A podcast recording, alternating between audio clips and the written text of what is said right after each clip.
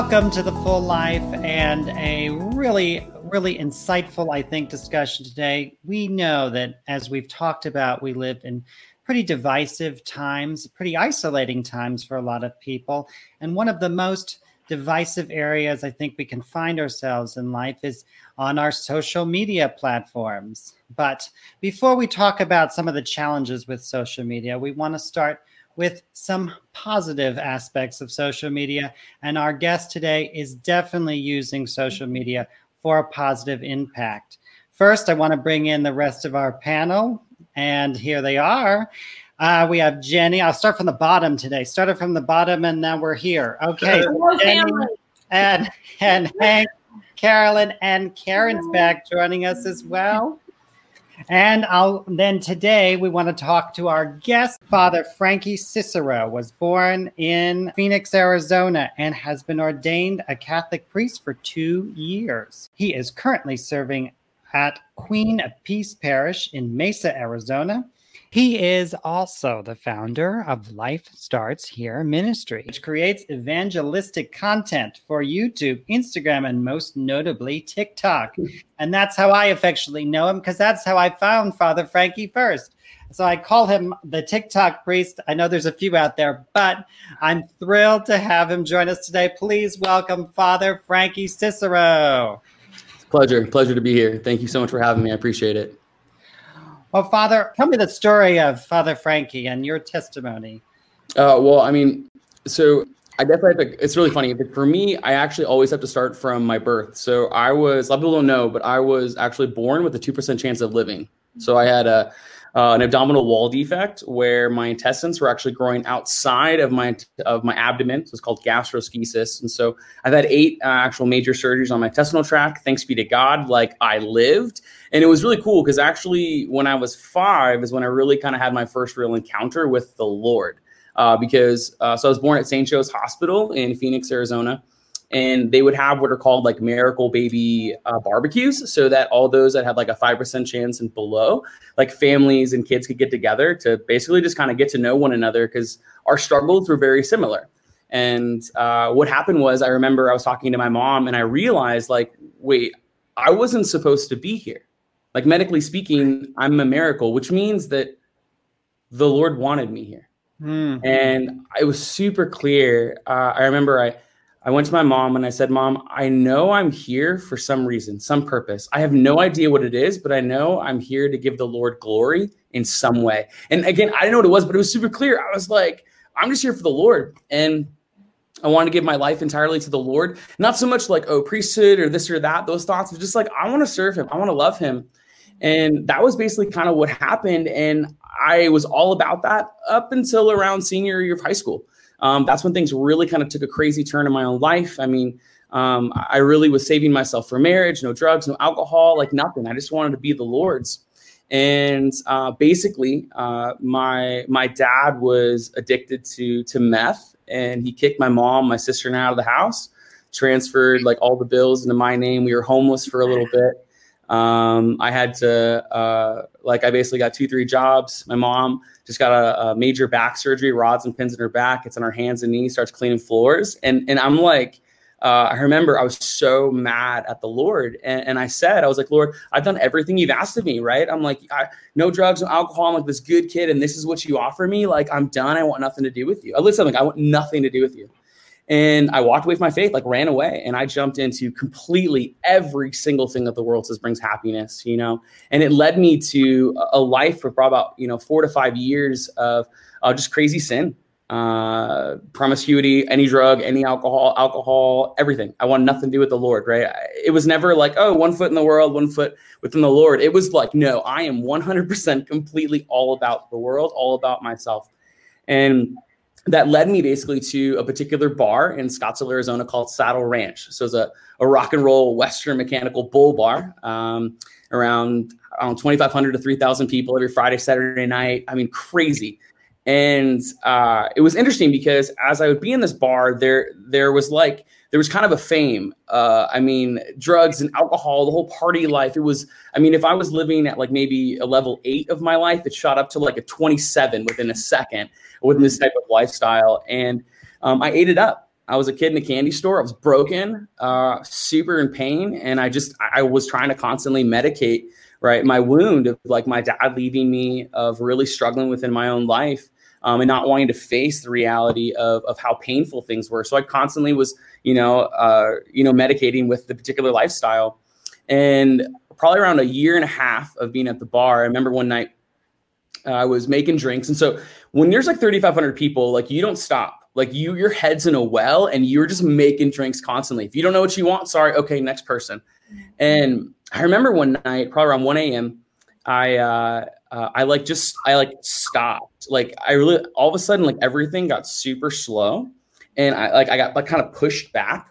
I was like moved back, and I stopped, and everything was super clear and slow, and I saw everyone in front of me. Like I saw all like everyone in front of the bar. I saw the bull going crazy. I looked out on the patio bar, nuts. I looked upstairs. Everyone was crazy, packed upstairs. And I thought to myself, I have everything that the world says brings me happiness. Um, I have fame. I mean, it was interesting. People would come up to me and they're like, man, I wish I was you. I wish I had your life. And I'm like, man, you don't even know me. And I'm there and I'm like, I have everything, right? I have a fame, I have money, I have drugs, alcohol, lifestyle, girls all around. And yet I'm so broken. I'm so lonely. And I flat out who I am. And that was the first moment in probably five or six years that I prayed to the Lord. In the bar at 1 a.m., I said, All right, Lord, I'm back. What do you want with my life? And it was from that moment, actually, in the bar that moved me to uh, actually move me back to um, kind of back to the Catholic Church, back to uh, um, our Lord Jesus, to the gift of confession. And I inevitably, a couple weeks later, put in my two weeks, and and I was like, I'm done. And I just basically was like, Lord, I'll do whatever you want. Like I'll do whatever you want. And uh, I never thought about priesthood ever in my life, mm-hmm. ever.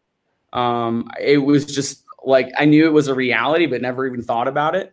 Um, and as I was kind of praying every single day, I was like, Lord, you want me to be married? Cool. You want me to be a priest? Cool. Whatever you want, I'll do whatever you want. And every single day, I would um, basically I would um, pray before the Blessed Sacrament, the body, blood, soul, and divinity of Jesus Christ uh, in the Eucharist, and I just sit in adoration and pray um, three, four, even five hours. It was cool because I wasn't working and I was able to have enough money saved up, and so I just would go to the gym and go to church. That's it. And I just had this experience of where like I kind of really felt the Lord was calling me to priesthood. And like I started crying, like Holy Spirit hit and I knew, but I didn't say anything. I'll never forget. I walked into the chapel and I get on my knees and I'm crying right before our Lord. And I'm like, Lord, I know you've called me to be your priest, but is there any way, like you're so loving and good, is there any way you can give me a physical sign? So mm-hmm. I had my Bible in my hand. I closed my eyes and I opened up my Bible opened my eyes, looked down. First words I saw were, follow me. Matthew 9 9. Matthew's called to the priesthood. And I actually wrote in my Bible, which I still have, August 8th, 2009, confirmation of the priesthood. And within less than a year, I was off to seminary in Denver, Colorado. So and that was almost 11 years ago. So yeah, praise the Lord. Well, you know, I have to say, I love your videos. Thank I, you and I got so excited because I've got so many friends that have like um you know younger teenage girls mm-hmm. and stuff like that and so I um I was sending it off to my friends and saying, You've got to watch this guy. And they were like, Oh, we love him. And they were sending it to their daughters. And oh, they were just saying, It's so relatable, mm. you know? Um, but you. I'm sure, even though there's so many of us that love it out there, I'm sure you've had some that are a priest on social media, oh, sure. you know, on TikTok, you know, yes. what's about. But what prompted you to start on social media? I was actually telling, uh, talking to Joseph a little before. Uh, so I literally said, to people, I was like, I will never do this. I will never be making videos and be on social media because I was off social media for probably five or six years. I wanted nothing to do with it because um, I really recognized that I was on social media for me back then. Like it was just for me, you know, and it wasn't for promoting the Lord. It was actually for promoting myself, and it was really unhealthy. And what happened was, as um, so I started the ministry of Life Starts Here, and and it basically it's an evangelistic ministry. Like I just want everyone to know Jesus, like everyone right? Because listen, without Jesus, people be dying, and I want every mm-hmm. single human person to know Jesus. Mm-hmm. And I realize that as a as a as a Catholic priest, I have an ability of being able to to proclaim the gospel just within my life. Mm-hmm. But what happened was, I started realizing like, well, I'm not going to be able to reach a ton of people if I'm just preaching to the people in my pew in the in my parish. I was like, well, how can I be able to utilize um, kind of technology in a way that's going to allow me to reach more people? And uh, what was interesting was the Lord was already starting to move me in this direction, even though I told the Lord I'm not going to do it. Like I was like, it's never going to happen. Um, and it was funny. So I'll share a quick little story with you about. Uh, it was about January, beginning of January of this year. Uh, I literally couldn't sleep, and I got like woken up by the Lord, and the Lord was super clear. He was like, "Go on Google, type in Christian media platforms." I was like, "Oh, okay." So I Google Christian media platforms. First thing that pops up, Subsplash. And I'm like, I have no idea what Subsplash is.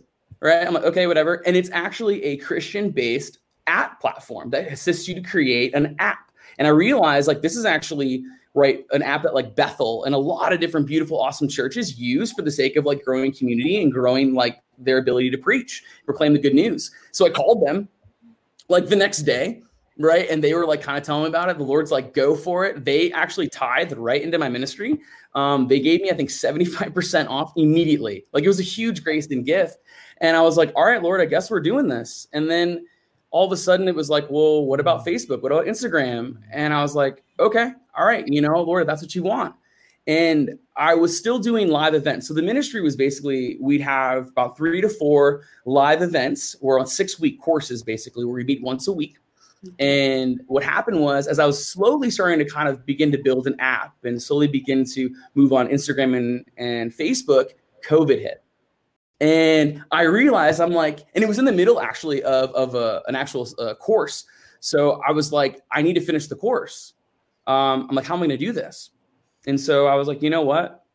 I'm going to do it, Lord. Like, let's go for it. And I began to realize, like, wait, um, I'm reaching a lot more people. Wow. And I started to really recognize really quickly the Lord's like, I want you to do this. Yeah. I want you to like go for it. And and so I was um I was always about maybe 60% in. Like I still was like 60% in. I didn't want to do it all. And as COVID hit, I realized I'm like, you know what? I'm like, salvation don't stop because COVID hit. Jesus still wants to be touching souls and he still wants people to be fed. And I'm like, I can't feed my people in the normal way. So how am I going to feed them? I need to get creative. And that's what happened. Like the ministry, the Lord's like, you got to get creative. Um, and so when I was already producing like the app, it wasn't finished yet. I was like, here it is. I'm going to utilize my social media platforms to then move people to the reality of my app, right? Because that's where I'm going to really more feed more people and really assist them and grow in the spiritual life and the Christian life. And the TikTok, I like yeah, I like watched a few videos of TikTok. I'm like, no way. Again, I say no way a lot, and the Lord's like, whatever. Um, he loves to laugh with me, and because I was like, this is, doesn't make much sense, and it's like for young kids. And I'll be honest, uh, I realized really quickly, I'm like, well, if I just have a niche, and I just stick with that, and I was like, you're telling me I could post a video and a million people could possibly see it you know how long that would take me to preach to a million people? And you're telling me in like one day you can have a video that reaches a million people? I was like, I'm done, done. And I like went for it uh, about five weeks ago.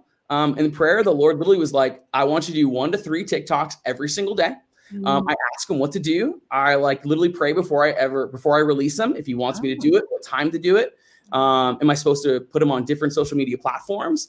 Um, so yeah, like that's what happened. It was just like my people need to be fed, and the gospel's not chained, and salvation doesn't stop because COVID shut down our doors or churches are closed. Um, and I recognize really quickly that uh, this is, I think, honestly, for me personally, this is the way the Lord's asking me and this ministry to fulfill the Great Commission. I was going to ask, what is, um, what are some of the overall themes or, or big goals that you have in posting these videos. Um, but I think you kind of already answered it. But I don't know if there's anything you want to add to that. Yeah, so it's interesting. So I have two goals when I'm dealing with TikTok, right? So so each social media platform has a different I have a different goal with it. So every goal, like the, all the goals of the different social media platforms are moving towards the one goal of getting them basically to the app, right? Because okay. the app is where I'm really posting a lot more content from sermons to homilies to um, mm-hmm. videos. I actually have video courses that people are able to sign up for. uh, of that kind. So it, it's more of kind of like the this is where you're going to get fed more. But um, TikTok is basically I'm going to give you a piece of bread. Um, it's an eight to 15 second culture. And what I'm doing is I take two videos. I do one video is basically to draw people in, right? I'm giving them a piece of bread. They're going to try the bread, right? Um, and then I'm also going to have videos that are going to have a little bit more content to them in the sense of they might feed you a little bit, but still, it's not a lot. And the whole goal is I basically I, I doorbell ditch people. That's what I do. I like ring and knock on the door of their hearts, and I run away.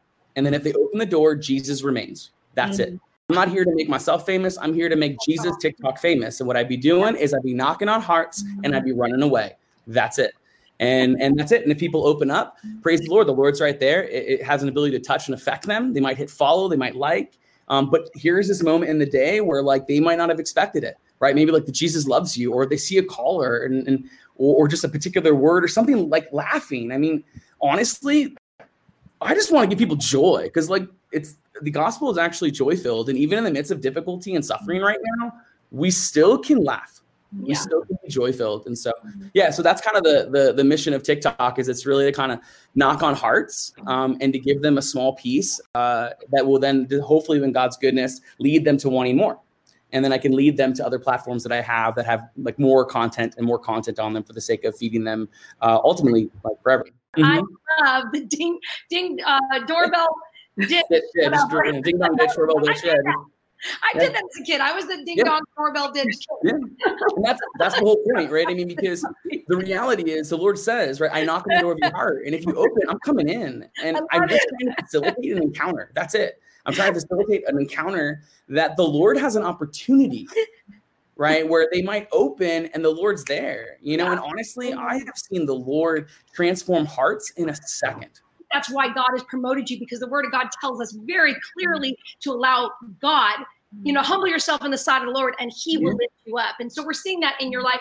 Um, I love that you said, Holy Spirit, talk to me. And I think so many people oh, yeah. read about the details without mm-hmm. just going to that place of surrender where you're like, I don't know what I'm doing. It's like yeah. when Moses was told to build the tabernacle. I don't yeah. know what I'm doing. So God gave him specific instructions. And it wasn't law. It wasn't, oh, you got to do this. I'm going to help you do something you don't know how to do. And I love that. I want to make thought that you said just because the doors are closed doesn't mean the gospel has stopped. Yeah, I know. I have been preaching on Sunday. We got so many preachers that are grumpy mm-hmm. right now, going, you know, the, the world is against the church. No, it's yeah. not. There's never been a greater time yeah. to share the gospel than right now. Yeah, I think like so I think honestly, so one of the most beautiful scriptures, right, was when our Lord Jesus says, right, that um, that up, like Peter, upon this rock I shall build my church, and the gates of hell shall never prevail against it. And what happens is sometimes people think the church is on the like defensive. Yeah, like, I'm sorry, like we're actually on the offensive, and yeah. I think in our world today we've actually lost ground in the kingdom of God. Right. If you look at kind of the lives of the apostles and the ways in which they moved, like we kind of have lost ground. And the Lord's like, uh uh-uh, uh, you are not on the defensive. Like you have the spirit of the living God living in and through you in my body. Move. Like, and when you move in and through me, sorry, the gates of hell shall never prevail against you because yes. listen, we're on the defensive, we're on the offensive. And I think yes. that it's a really important time for yeah. us as, as Christians, as the body of Christ, to actually begin to move um, into areas of greater creativity. I mean, listen, we serve a God who's creative.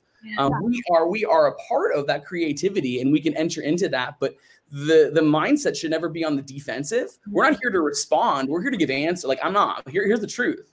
you know what I mean? That's what we're doing. I ain't here to be sitting down, going yeah. backwards. Like I'm going forward. My papa's moving. I want to be with him. We still live in a society that doesn't really know the Lord. Yeah. I mean, I think you have people who are baptized, uh, who who like maybe are actually Christian, right? But they don't proclaim it. They don't live it. They might not even know the Lord, or they might know facts but don't have a relationship. And um, that's like what what we're doing. I mean that's that's what the new evangelization really is all about. It, it's i think i was telling joseph like listen we're not even in a, a, an evangelistic place right now. We have to kind of pre-evangelize people again you know? Um yeah. you know people are out there. They're not in my pews right now you know? They're out there. I gotta go meet them you know, that's yeah. what I got to go do. And and and if if they're going to be mm-hmm. on TikTok, if they're going to be on Facebook and Instagram, if they're going to be on their phones, right? I mean, it's like over three hours a day. People are on apps. If that's where they're going to be, well, that's where I got to preach the gospel, yeah. right? I mean, St. Paul says it super clearly. He's like, listen, how are you going to believe if you can't hear? Well, how are you going to hear if no one preaches? Right? How can you preach if you ain't sent? Like, you got to move. So I think it's a huge gift and grace for us. The Lord challenges us, like, hey, um, I can do these things. Amen. The Lord can move sovereignly. But the fact is, the Lord chose to establish a church, his body, that he moves in and through. And so a lot of times people can be like, why isn't God doing this? Well, why didn't God do this? Well, maybe because we didn't do it. That's what's on my heart. That's my fire in my heart. I'm like, man, I, I, like people need Jesus. Yeah. And uh, I'm not going to be reaching people. And just because things are pulled back doesn't mean like this is, I'm honestly, I think this is one of the most beautiful and amazing times in the gift of the church where we have an opportunity to, because people are hurting, people are suffering, people are looking for answers. Right? Yeah. People don't know what's going on. Um, people are struggling. End of the world. Is this? Who's this? Yeah. I got answers for you. I got answers. Now I have a person I want you to know, and he's going to be able to take care of everything for you. What has been the feedback then that you you've received from people on this? Have they yeah. been taking the bait? You know, you've been casting your net yeah. on their side. And, and what have they been saying? How have they been responding? Yeah, that's a great question. You get a mix back. I would say probably around 85% of people are um, extremely receptive and so grateful. Um, you have a ton of people who you respond. They're like, you know, or I was raised Catholic, but I fell away from the church. Uh, thank you so much. Like you're bringing me joy today. Or, um, hey, I follow you. I don't even believe in the Lord, but I follow you. Thank you so much for your positivity. Um, or you have people that um, like you're restoring my faith in the priesthood. You're restoring my faith in the church once again, or you are the closest thing to prayer and to Jesus that I have right now. Thank you so much. So it's really beautiful to experience because again, I didn't actually think it would be that effective. You know, I mean, I was kind of like, no, never doing this. And people are, are actually experiencing the Lord. Um, people have really been hungry and wanting more. And so that's kind of been really beautiful to see that I can actually now lead them more to the app. I mean, there's been thousands of downloads on the app, and people are responding like, thank you so much, or this homily you just put out, or this video you just put out, thank you so much. It's been touching my life. And then you have people who troll, which is hilarious, actually. And here's the thing um, there are people in the church throughout history that have not lived the gospel properly. Right. Absolutely. There's a reality that um, yes, people in the church have misrepresented who our Papa is. Mm-hmm. And when people are mad at the church, technically, or they're mad at the Lord, they're not mad at the Lord. They're not mad at the church. They are mad at the one who misrepresented the Lord. Mm-hmm. Um, right. And and I recognize that a lot of people who are broken and hurting probably might have valid reasons. Mm-hmm. Now they're taking it out upon me because I'm just an image of like the church in that way. Um, but it's actually a moment for me to really kind of try to love on them, right? Say, hey, I'm sorry. I, hey, I love you. I'm praying for you. They still might come back and you get pedophile comments and you're like, you know, you get like, oh, you know, you hide in altar boys. And it's true. Like you get some ho- horrible comments. I mean, I've had like, you're the devil, you're Satan, you're this and that, you know, and I'm like, hey, praise the Lord. You know, I, I, I remember as it says within the gospel, Lord's like, hey, blessed are you when they, yeah. they utter every false pretense against you for my name, right? Yeah. Like you know, rejoice. And then I think one of the hardest things, if I'm being honest with you, man, I get judged so much by my Christian brothers and sisters. Mm-hmm. Like they be mean. Oh, I'm like, why, why, why do I have an atheist who's like so grateful? And yet you have who's like, how dare you? You know like you shouldn't be on here you know or like um the catholic church is this catholic church is this. Like there's never any questions right? It's just like you're this you're that you're yeah. this how dare you? You don't even know what you're talking about. You're this like you know um you have no reverence you have no relationship with the lord. And i'm just like mm-hmm. you don't even know me. Aren't we trying for the sake of everyone being able to know the lord? Like mm-hmm. I, I always say this. Anytime you make the christian life about a competition no one wins no one wins. No one wins. Oh, good. No one wins. Wow. No one Say that again. Say that again. Anytime you make the Christian life about a competition, no one wins. Gosh, take that oh, you're wrong here. You're wrong there. No, that's not true. Listen, I'm not. Listen, I ain't trying to win here. I'm just trying to proclaim the reality of Jesus Christ and you to get to know Him on a personal level. Because listen, you might know things about Jesus, yeah. but that doesn't mean you know Him. Mm-hmm. You know, it's interesting. It says in Scripture. Um, Lord talks about right, like in Matthew's gospel, kind of false discipleship of these these disciples who who knew the Lord, right, and and they would do crazy, they cast out demons and they did signs and wonders and healed in His name. And uh, it's interesting. The Lord actually says, like, you know, I never knew you. Mm. You know, and and what's interesting is it's it's actually more important for the Lord to know us than for us to know Him. Mm. And the reality is to truly know the Lord, for Him to know us fully, we have to have an authentic relationship, you know, and our relationship isn't about facts. Yeah. Right. It's not mm-hmm. about whether like I can know Michael Jordan and I can know facts about Michael Jordan and LeBron James and how how tall they are, how many rings they have, but I don't know his heart. I do not know his desires. Yeah. I do not know what he longs to be able to do within his life. Yet that's not that's the relationship that Jesus Christ is asking of us. He wants a personal relationship. He wants to know us, mm-hmm. right? And he wants us to know him. And so if we just reduce the Christian life to being right, man, we have completely missed everything and we're in jeopardy of receiving the salvation that Jesus Christ won for us on the cross. One of your videos had the, I'm quoting, rules without relationship equals, and I'll let you finish the sentence. A lot of times people will have this comment about like the church sometimes, you know, where they're like, it's just about rules and like, you know, thou shalt nots and you can't do this, you can't do that. And I think what people misunderstand is like, so, okay, um, if you're in a relationship with somebody, right? So uh, Hank, right? So Hank, this one's for you, right? So if you're in a relationship with say, right, someone and like in in you know, is it more loving for you to make the person guess how you want to be loved, or is it more loving to tell the person how you want to be loved? What do you think? Oh, it's always more loving if you can actually talk to the person and tell them. Yeah, right. Exactly, right. So think about this: the Lord desires a relationship with us. And the fact is, this relationship actually grants us the gift of salvation, right? Because I mean, without Jesus, we ain't being saved. We, we can't experience the gift of salvation, and the Lord knows this.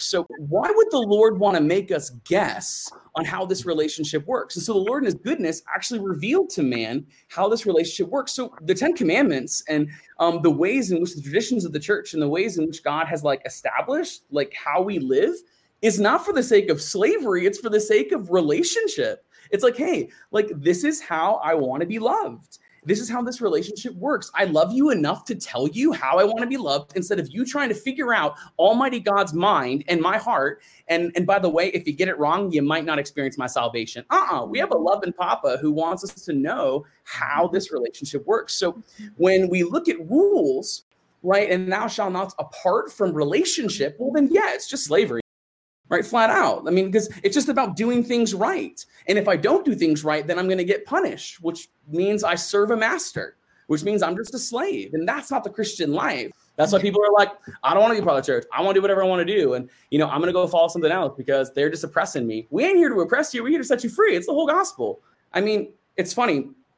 I'll, I'll be dealing with couples all the time and I'll be talking to guys and, and girls and I'm like, listen, he can't read your mind. She can't read your mind like, if you don't talk to them and let them know what's going on, then you're never going to be able to love them properly. The Lord's like, I'm not here to let you read my mind. You're not going to be able to. Why? Because my thoughts are way higher than your thought.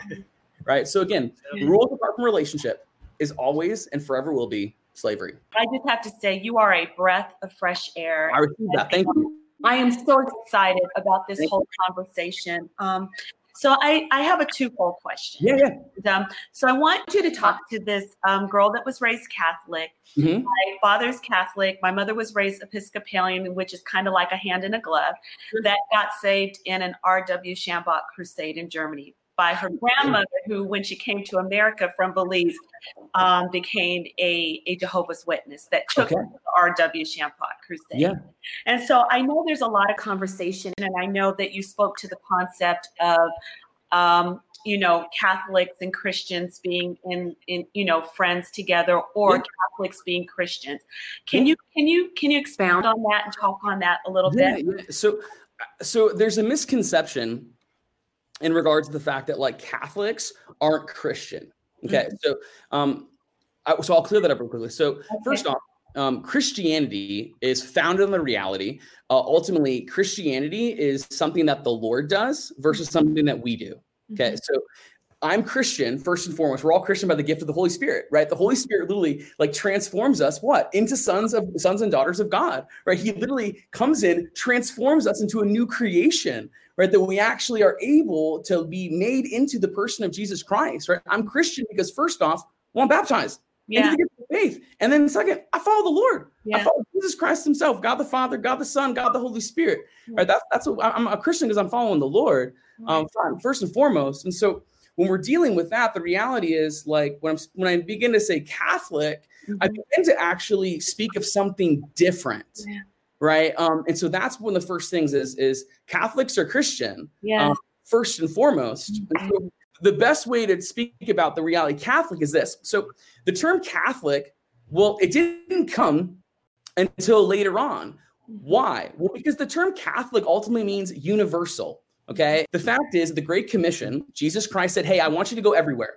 Go to all nations, everywhere. Because listen, every single human person needs the same saving gospel, the same saving truth in the name of Jesus Christ. And I want every single human person to be saved. So I want you to go to every single place in this entire world and proclaim my name when the apostles did this and then their disciples did this and they kept moving by the time we could actually say in the world that wow the christian faith has been universalized meaning that the great commission is actually taking place yeah. where you could go to any country and you would be able to hear the same gospel, yeah. the same truth proclaimed as Christ proclaimed it over 2,000 years ago, the same scripture proclaimed in maybe a different language, but yet it's the same gospel, right? Because again, if this gospel is saving, you got to make sure that it's not tampered with, right? I mean, you get a wrong gospel, that could be an issue.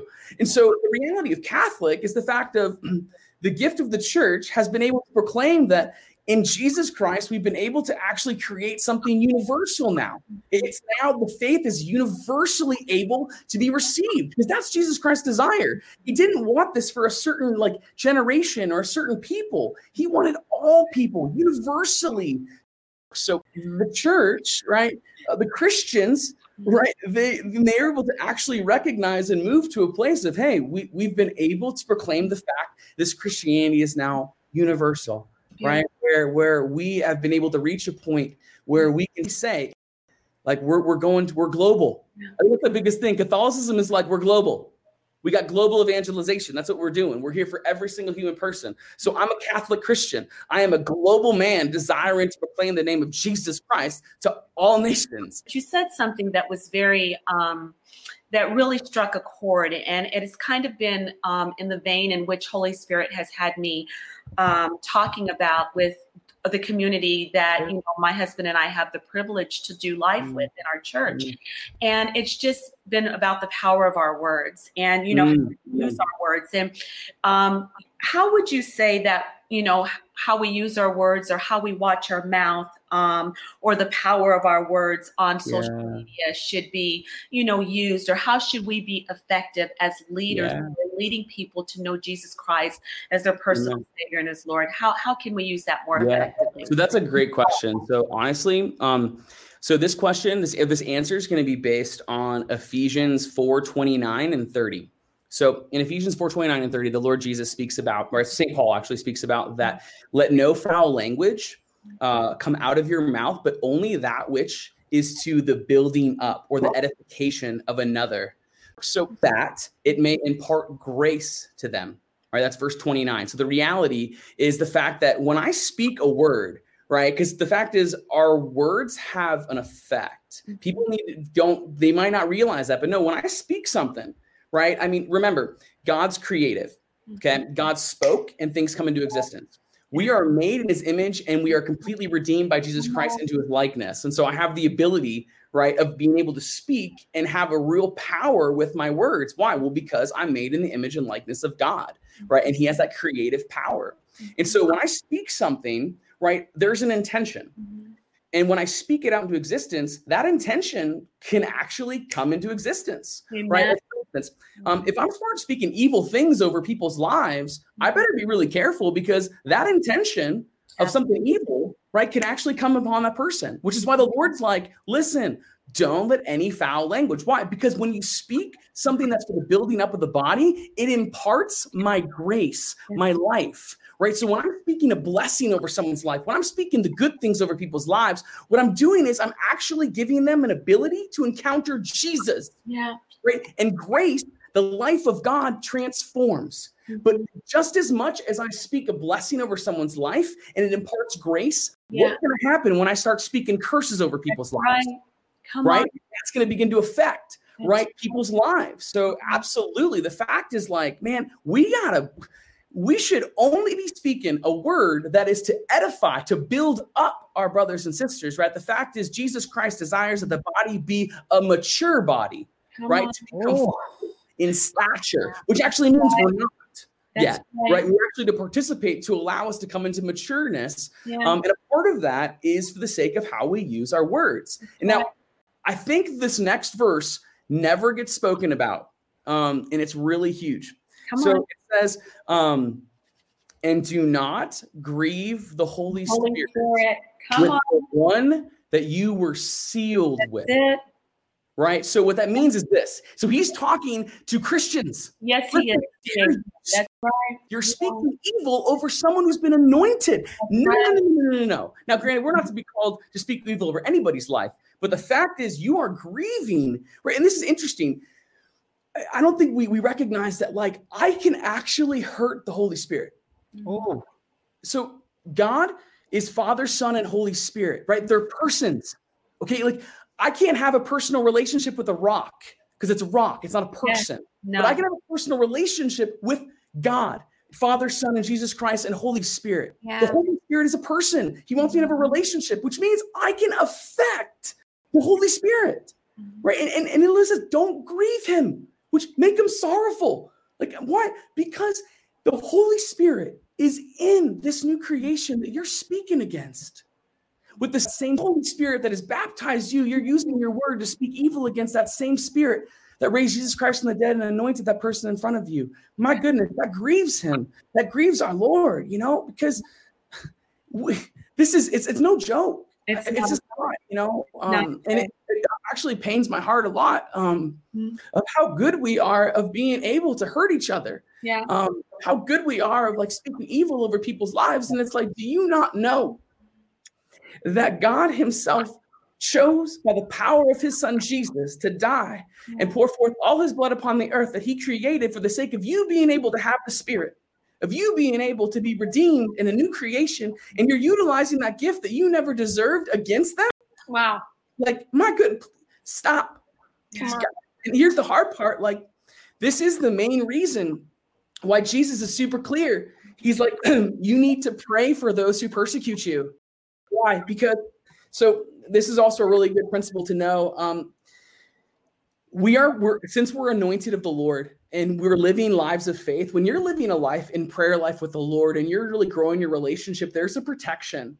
There's no question about it, right? Because listen, when I speak evil over people's lives, if I'm speaking evil of a person who's anointed, that's going to come back upon me. Like that is not going to touch that person because they are protected and they're living a life of the Lord. Now, if we're living contrary to the Lord, which means we're losing protection, well, that evil can actually affect us. But here's the thing those people that are speaking against us and we're living for the Lord, the Lord's like, you need to pray for yeah. them. Why?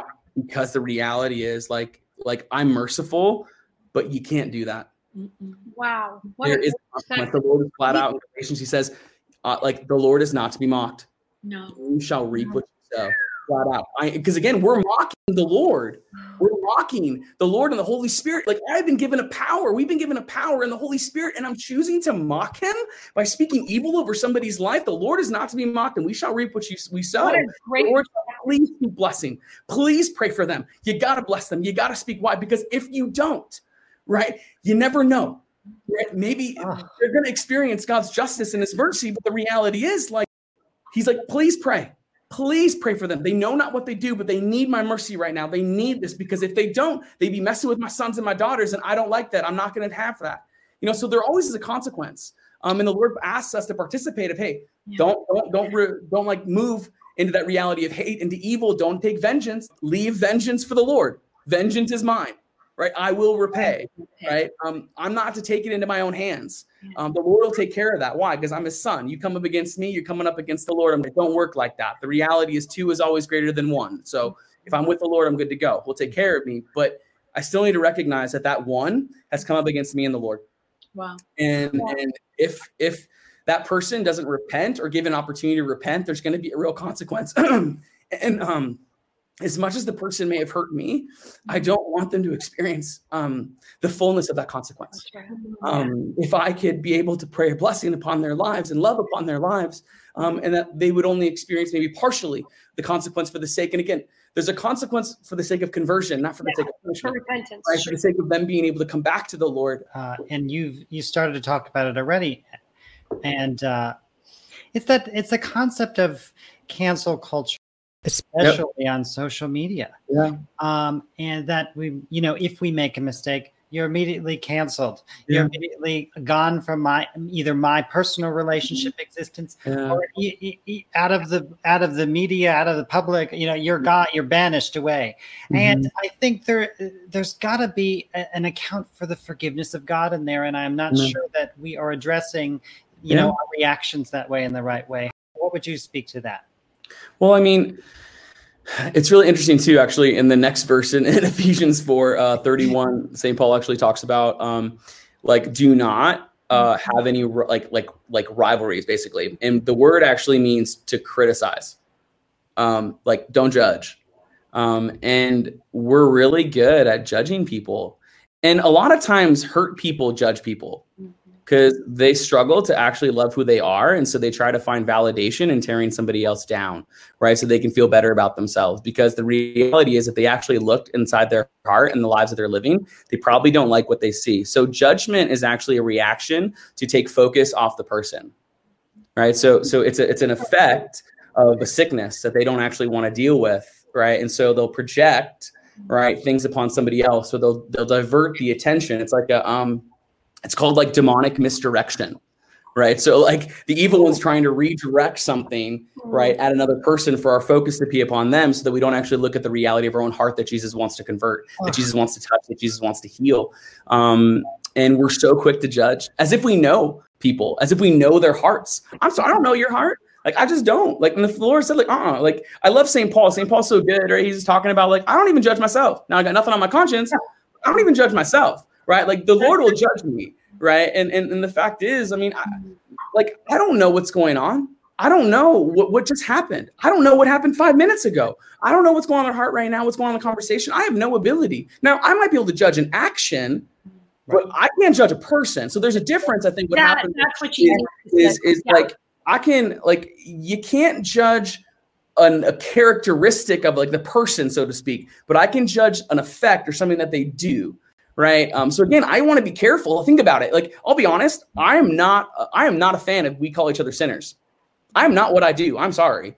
Like i am not a sinner. I'm a beloved son of god who has the capacity to sin flat out. I have a capacity to sin. I am not a, when i look in my father's eyes my, my papa looks at me and he's like you are my beloved son flat out. You are my beloved son. So when i look at somebody and i'm like you are this you are that i am sorry. That is not how my papa looks at that person. Uh-uh like the, the reality is, we write people off way too fast. And the fact is, God doesn't. God doesn't write anybody off. It doesn't matter what they've done. I mean, this is the whole point. If he wrote people off, he never would have came. If he wrote people off, Jesus never would have came. He never would have died. It would, you know what? If God wrote people off, Jesus died in vain, flat out. And I'm telling you right now, Jesus did not die in vain, but he died that every single human person with every breath they have in their lungs has an ability to be redeemed, has an ability to be able to turn back to the Lord. And if they turn, they open their heart and call Jesus Christ as Lord, boom, they shall be saved. And I don't care. I don't care if a man has been living completely unfaithful their entire life, and the last moment of their life, they receive Jesus Christ. I'd be like, thanks be to God, I welcome you into the kingdom. Come on. I'm glad you all brought it up because I think there is so many people that are shaming people. I mean, we mm-hmm. need to stop this stuff. I don't mean this wrong. Yeah.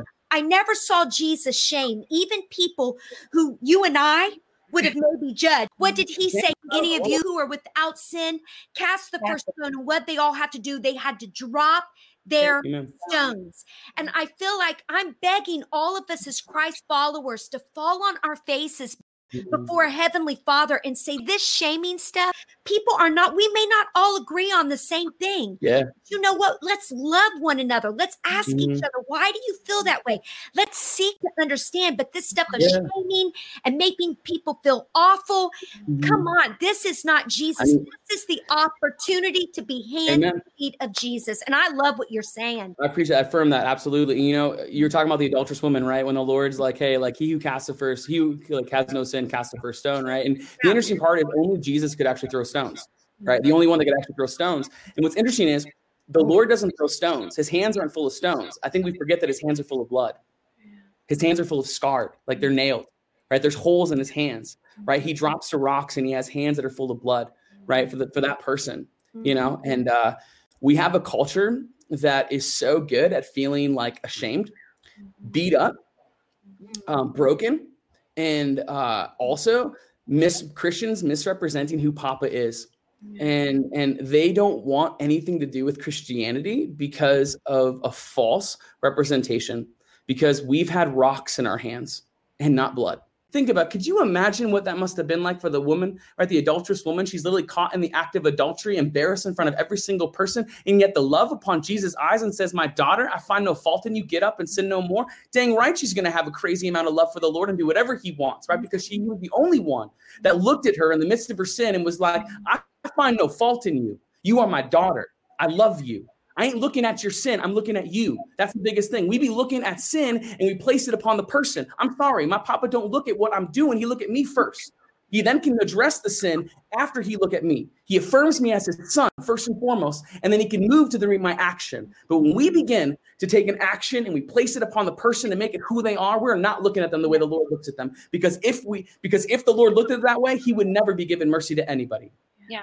For God so loved the world. I think we yeah. think sometimes for God was so frustrated with the world that he sent his son to fix it. For God was so angry mm-hmm. with the world that he sent his son. Mm-hmm. For God was so flabbergasted with the world. You know, that's kind of how we sometimes think when we have that mm-hmm. I'm a sinner, saved by grace approach. I feel the same way as you do, Father, about that. I love how you said that God so loved yeah the world that I sent his only begotten son. And that was actually, guys, yeah. you know, I teach on the Torah portions. That was the yeah. Torah portion for this weekend. Mm-hmm. That God so loved the world that he sent his only begotten son that whosoever believe on him will not be condemned. That's yeah. the other side of it. And yeah. we forget so often yeah. Jesus' words, we forget, judge not lest you be judged. I oftentimes think about how do we look past that? How do we mm. look past the fact that he told us in the Lord's Prayer to forgive, you know, forgive our trespasses as we that's, forgive those who trespass against us. That's so challenging did we forget we that. That's actually like so Grace. you're actually telling the Lord, mm-hmm. I want you to forgive me to the extent that I'm willing to forgive somebody else. Yeah. what you're saying in the prayer. Lord, I want you to forgive me to the extent that I'm willing to forgive the person that hurt me the most. And if I'm not willing to forgive them, I'm also telling you that I'm, then you don't yeah. need to forgive me. Those are yeah, but you know what? That's a great point right there because the Bible says that he can't forgive us if we have not forgiven others. Right. He can't even hear us if we have not forgiven others. It's yeah. always grace first. I love Amen. that. And I mean, it's so you were talking about John 3:16. I think people forget about John 3:17, which says uh, he did not come into the world to condemn the world, but to save the world, right? Which means that salvation is first, condemnation is last. I think we forget the fact that listen, if you have been washed in the blood of the lamb, you don't own your past anymore. That's his which means in Jesus Christ, there is no condemnation. Why? Because he owns my past. That's not mine anymore. Right? If I've really been forgiven in the Lord, my past don't exist. Right? People all the time be talking about, you know, I'm constantly saying, I'm saying, I'm going to the Lord and asking forgiveness for the same thing and the same thing. I'm like, listen, actually, it's not the 500th time you're going to the Lord. It's the first time. Because if he's truly forgiven you, he don't remember. It's the first time. And we look at all these people and we say, I forgive you, I forgive you. But yet we'll just bring up their past constantly and we'll judge them. Listen, if I'm not willing to f- truly forgive somebody from my heart and live as if what they did, like it can still affect me, but I can't bring it up. If I'm willing to bring up someone's past and shame them in the present, I'm telling the Lord that I am letting you take my past and shame me in the present. Yeah. We can't get to heaven, heaven comes down. You know, mm. I think a lot of us are looking for this escapism and we forget that that's all made up Mm. Um, everything in scripture points to the New Jerusalem actually coming down and God redeeming. Amen. And I think that speaks into some of our conversation on cancel culture. But I think the one thing I just wanted to say, just thankful for you for also not forgetting this generation that's out there now. Um, I read and hear so many people giving up on Gen Z, or mm. so many of us who are like, "Oh, I'll never use social media because it's so evil and blah blah blah." Mm. Um, and I'm I'm I'm inspired. I think that's really really good. I think that if that's where the people are and we're supposed to be the light and we're running from it you know um, that's more about our own safety than, than doing kingdom work. So if there's something you'd like to do to say to lead people to know the lord uh, before we close this out i think that would be marvelous. Yeah, yeah honestly so uh, you know there's something so beautiful about the reality of a relationship with the lord. It's a relationship that doesn't have limits which means I can receive the Lord Jesus more and more in my life. And you know, I think would be awesome right now is why don't we just like really invite people to pray a prayer of salvation? Amen. Right? You know, Amen. listen, if anyone's out there, if you're watching, right, and if you've been touched by this conversation or you you've kind of felt the Lord put it on your heart, you know, or you know, maybe you just feel ashamed. Maybe you just feel that you're not good enough, you're not worthy, you know, um, that that maybe the Lord would just look at you and punish you, and you know, and but your whole life you've longed to being able to feel love. This is your moment right now. I invite you, honestly, I invite all of you guys as well, just to close your eyes, and and if you want, like even yes. reclaim and to reproclaim the gift of Jesus Christ within your life, to receive more and more, and to allow His life to flow within you. Right, I encourage you just to repeat after me. Honestly, if anyone's listening right now, and you want to give your life to the Lord, you want to be able to say, Lord, I want to live for you in a new way, whether it's your first time or this is the 50th year that you've been living for the Lord. Let us just call forth His His power, His love, and His mercy upon our lives. And so, right now, I just, anyone, right now, I just encourage you right now to repeat after me these words Heavenly Father, Heavenly Father, in the name of Jesus, I believe in your salvation. I believe. I know that you suffered and died on the cross for my sins, that you rose on the third day to give me life. That you call me to a place of relationship with you. And I ask, Father, that you come into my heart this day. That you bring with you Father, Son, and Holy Spirit. Make me a new creation. For I know and believe in your forgiveness and in your mercy. And I ask, Father, from this day forward, that you would help me refrain from anything that would keep me separated from your everlasting love. Amen. Yes. I, I think as well as everyone else could. I mean, you could feel the Holy Spirit coming out of the computer that we're doing today. I mean, you could just feel that presence on this whole broadcast. And I'm so grateful for Father Frankie coming and joining us today.